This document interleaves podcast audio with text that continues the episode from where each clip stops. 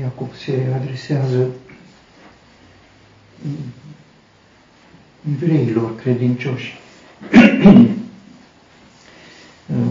Probabil din sinagogă.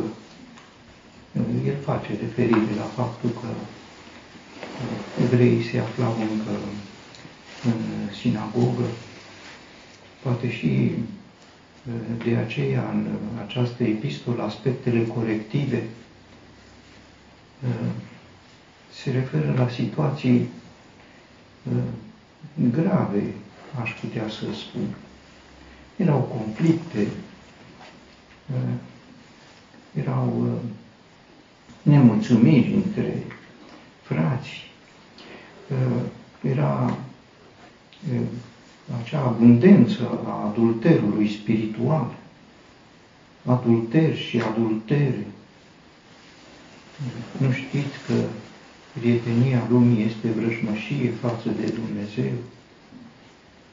În sinagogă vrăjmași față de Dumnezeu. Sigur, și în celelalte adunări erau probleme, dar într-un mod deosebit în această sinagogă și aceasta ne duce cu gândul la ce înseamnă rămânerea la o religie tradițională, nu la ce adusese nou Domnul Isus. Într-un fel e asemănătoare situația cu adunările din Galatia.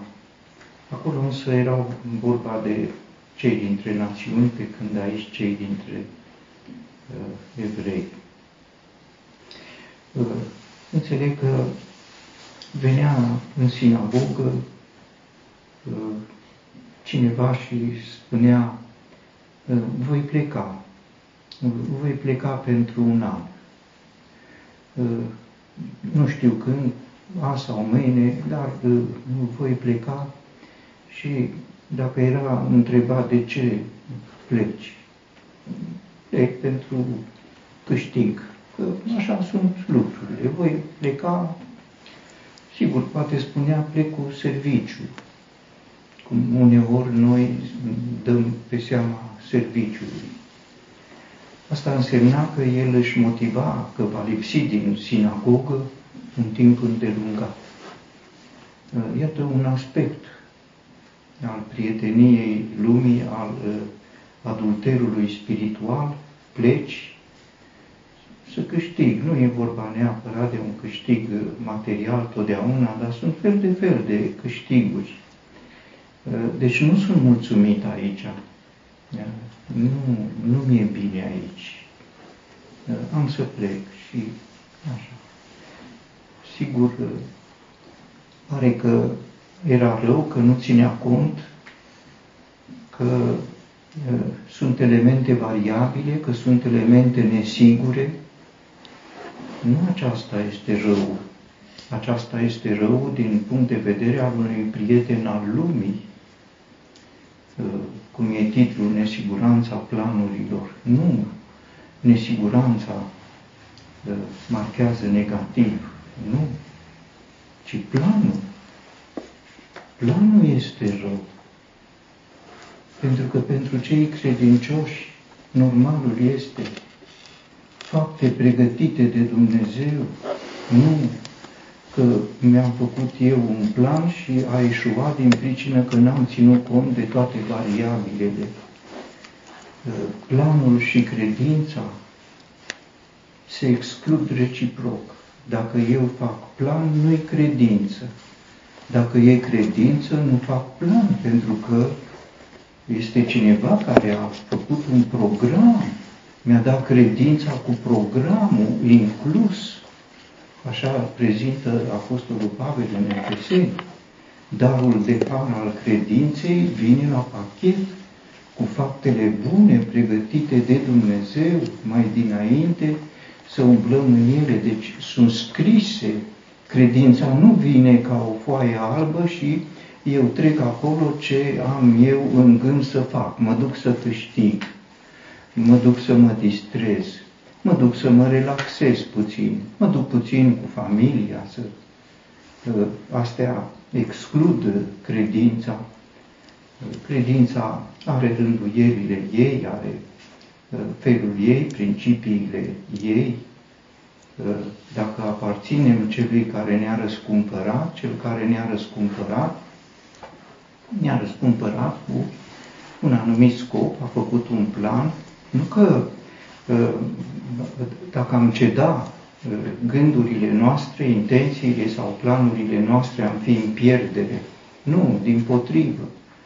Planul este întemeiat pe voia bună, plăcută, desăvârșită a lui Dumnezeu, a unui Dumnezeu care este atot cunoscător, atot puternic, Dumnezeu care singur este înțelept, se spune în epistola către Romani. Al doilea lucru pe care l-aș spune cu privire la această nesiguranță, sigur, e o perspectivă, aș putea să spun, a Vechiului Testament. Este o perspectivă ebraică, este o perspectivă a sinagogii, așa, nesiguranța pe care o aduce faptul că nu știm ce este viața. E un element de nesiguranță, dar în Noul Testament nu. Acesta este elementul important de nesiguranță. Pentru că cel mai sigur lucru pentru cel credincios este venirea Domnului Hristos, nu sfârșitul vieții prin împrejurări sau uh, ceva care împiedică planul, se interpune și împiedică planul. Nu, este promisiunea Domnului Isus, eu vin curând.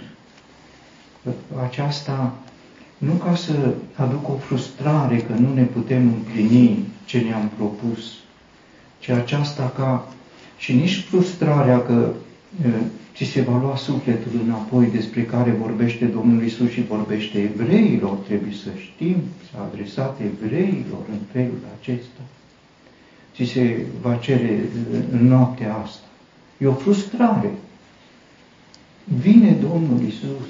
Aceasta nu e frustrare decât pentru cineva pentru care Domnul Isus nu contează. Are lucruri mai importante decât Domnul Isus, are persoane mai uh, importante pentru care e angajat decât Domnul Isus.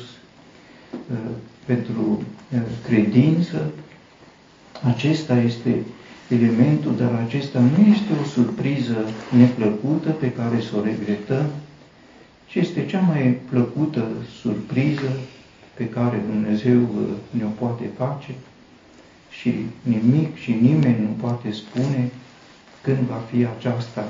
Este mai sigur decât faptul că, să zicem, uh, plecând de aici, ajungem acasă. Nimeni nu poate să spună vom ajunge acasă. Că dacă vine Domnul Isus, nu mai ajungem acasă la noi, ajungem acasă la El. Deci e cu totul altceva. Dar aceasta nu ca să ne încurce, că aici aspectul este să ții cont ca să nu fii dezamăgit cumva, de n-ai ținut, ți-ai făcut un plan, n-ai luat în, în socoteală toate variabilele, au fost variabile pe care nu le Uh, cum sunt acum programe pe calculator, uh, după tehnici foarte avansate, ții cont de toate variantele. E, aici, pentru un credincios, prima variantă e cea mai sigură variantă și anume varianta că vine Domnul Isus. Nu că eu mor, nu că am un accident, nu că e vreo boală, nu Sigur, ne surprinde poate acest adevăr pentru că nu suntem obișnuiți cu el, dar el rămâne un adevăr, cel mai important adevăr. Știe să facă bine și nu-l face. E păcat. Ce înseamnă lucrul acesta? Binele, care este binele? Binele este unul singur. Binele este voia lui Dumnezeu, cea bună, plăcută și desăvârșită. Știm că aceasta este și facem altceva. Ce facem? Facem planuri. Iată ce este păcat. Un plan este păcat atunci când e planul pe care l-am făcut eu. Poate să fie planul cel mai bun. Devine păcat pentru că l-am făcut eu. Nu este planul făcut deja. Sigur că apare lucrul acesta ca o formă de uh, evlavie, spune uh, apostolul, uh, voi care nu cunoașteți ce va fi mâine, uh, ar trebui să spuneți, dacă Domnul va vrea și vom trăi, este o formă de evlavie. Pentru că nu ne facem un plan și apoi îl aducem înaintea lui Dumnezeu și dacă a ieșuat planul, n-a vrut Dumnezeu. Sigur, e o formă de evlavie. Adevărata evlavie uh, nu este să lași în seama lui Dumnezeu, facă-se voia ta.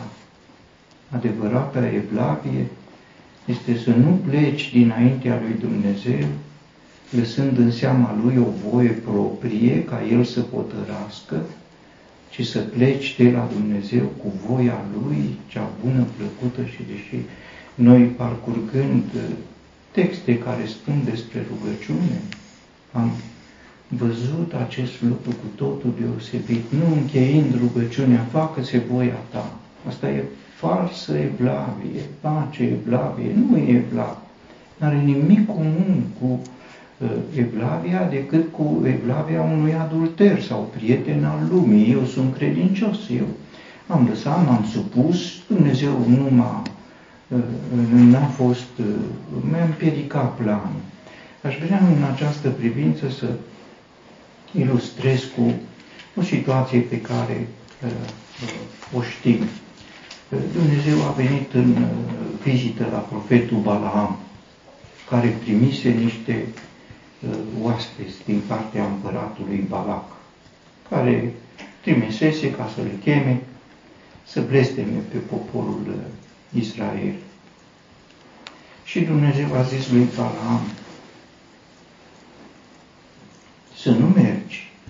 Întâi, cine sunt acești bărbați găzduiți la tine? Chiar numai întrebarea și este o întrebare reproș, este o întrebare mustrătoare. Ce sunt cu oamenii aceștia? Ce caută oamenii aceștia? Trebuia să fie Dumnezeu acolo e, cum spune Pavel, un gând pe care îl supun ascultării de Hristos a venit, să nu-i spuneți bun venit. Mai ales că a, a înțeles pentru că i-a găzduit de ce. Și aici apare, să zicem, credincioșia uh, uh, lui.